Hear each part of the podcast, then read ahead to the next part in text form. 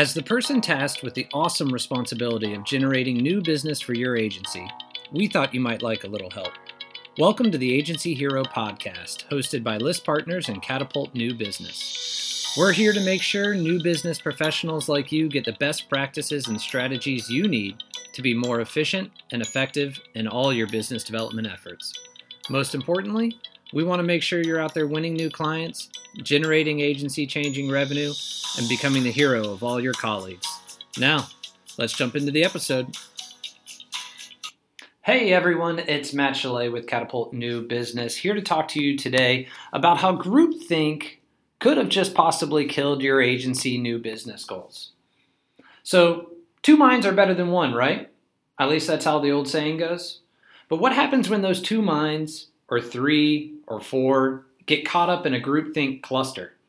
While the idea of working together to gain consensus around important growth driving topics, like new business positioning, might sound like a great idea, it's important to steer clear of the potential dead end road that groupthink can absolutely take you down. So, why is consensus so dangerous, especially for agency new business? In our agencies, we have a lot of people with similar pasts, and that means similar futures. So, what do I mean exactly by that? Many time agency executive groups that are setting out to develop, you know, things like unique positioning come from places of very similar past experiences. Most of them are VPs, C-level executives that started somewhere outside of new business. You know, perhaps they started within account management or creative, and as such, they really have very little experience within the new business world, the sales world. This then shapes our opinion of how new business is done how it should be done, and what works and what doesn't work. Often, you know, I find that they've faced new business failure in the past when they tried something outside of waiting for a referral or word of mouth. And because we're all hesitant of repeating a mistake, we agree to steer away from that new idea again. The problem with steering away from that new idea is that the team probably didn't execute that idea fully or give it the time needed to really be successful.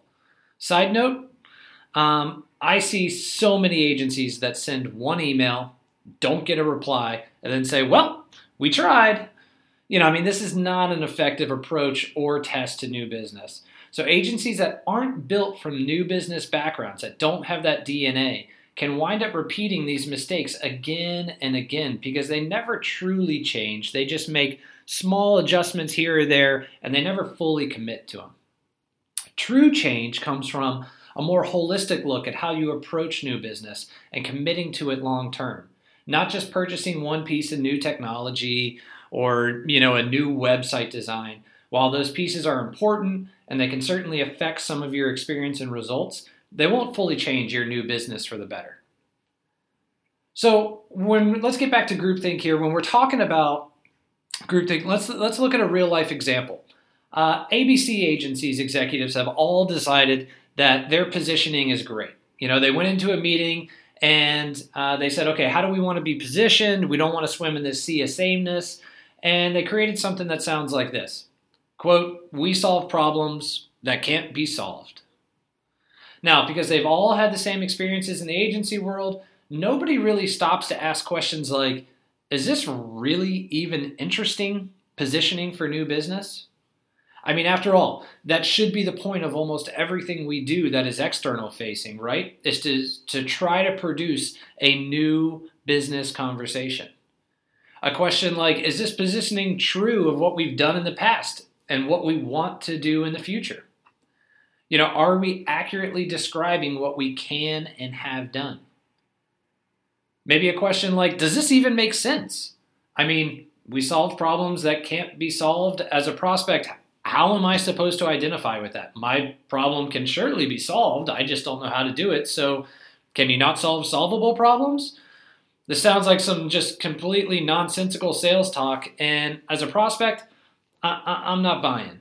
So, here's the deal if you get into a new business positioning discussion or any of these different types of groups, where all seems to be running uncomfortably smooth with nobody really challenging one another, think about applying some of these ideas.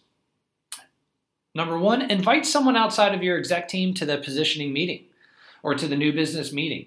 You know, maybe even invite someone from outside the agency altogether to get an outsider's feelings uh, on this positioning. You know, oftentimes we're too close to our agencies, and what we may think is interesting about them is actually not interesting at all to an outside observer. You know, a junior person can give great insight in why they, you know, chose to work there or what their initial impressions were.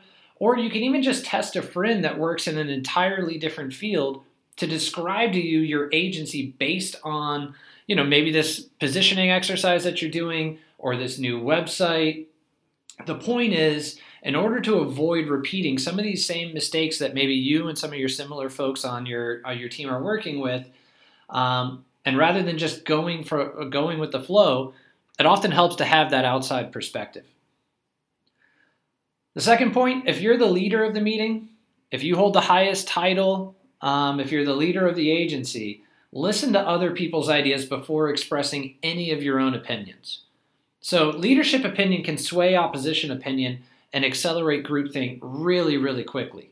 Most people don't have the desire to speak up against their boss's ideas. Well, maybe that's not entirely true. They probably do have the desire, but they don't actually do it out of fear.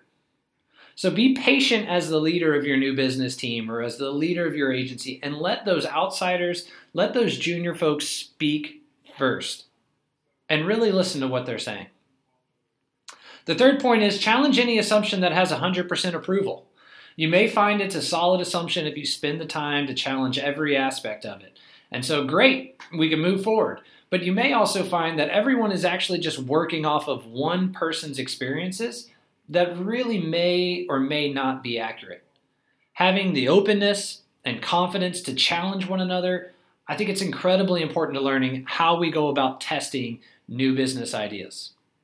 So, hopefully, these few steps can help ensure that your new business efforts won't get self sabotaged with groupthink consensus, consensus. Having that outside perspective, the openness to challenge assumptions, and the confidence as a leader to listen to others can ensure that your agency stands out among your competition and doesn't get bogged down repeating the mistakes of so many other agencies in the past. That's all for today's episode of Agency Hero. Thanks so much for tuning in. Be sure to check us out at catapultnewbusiness.com where you'll find other episodes, webinars, and blog posts, all designed to help new business people win more business. Thanks.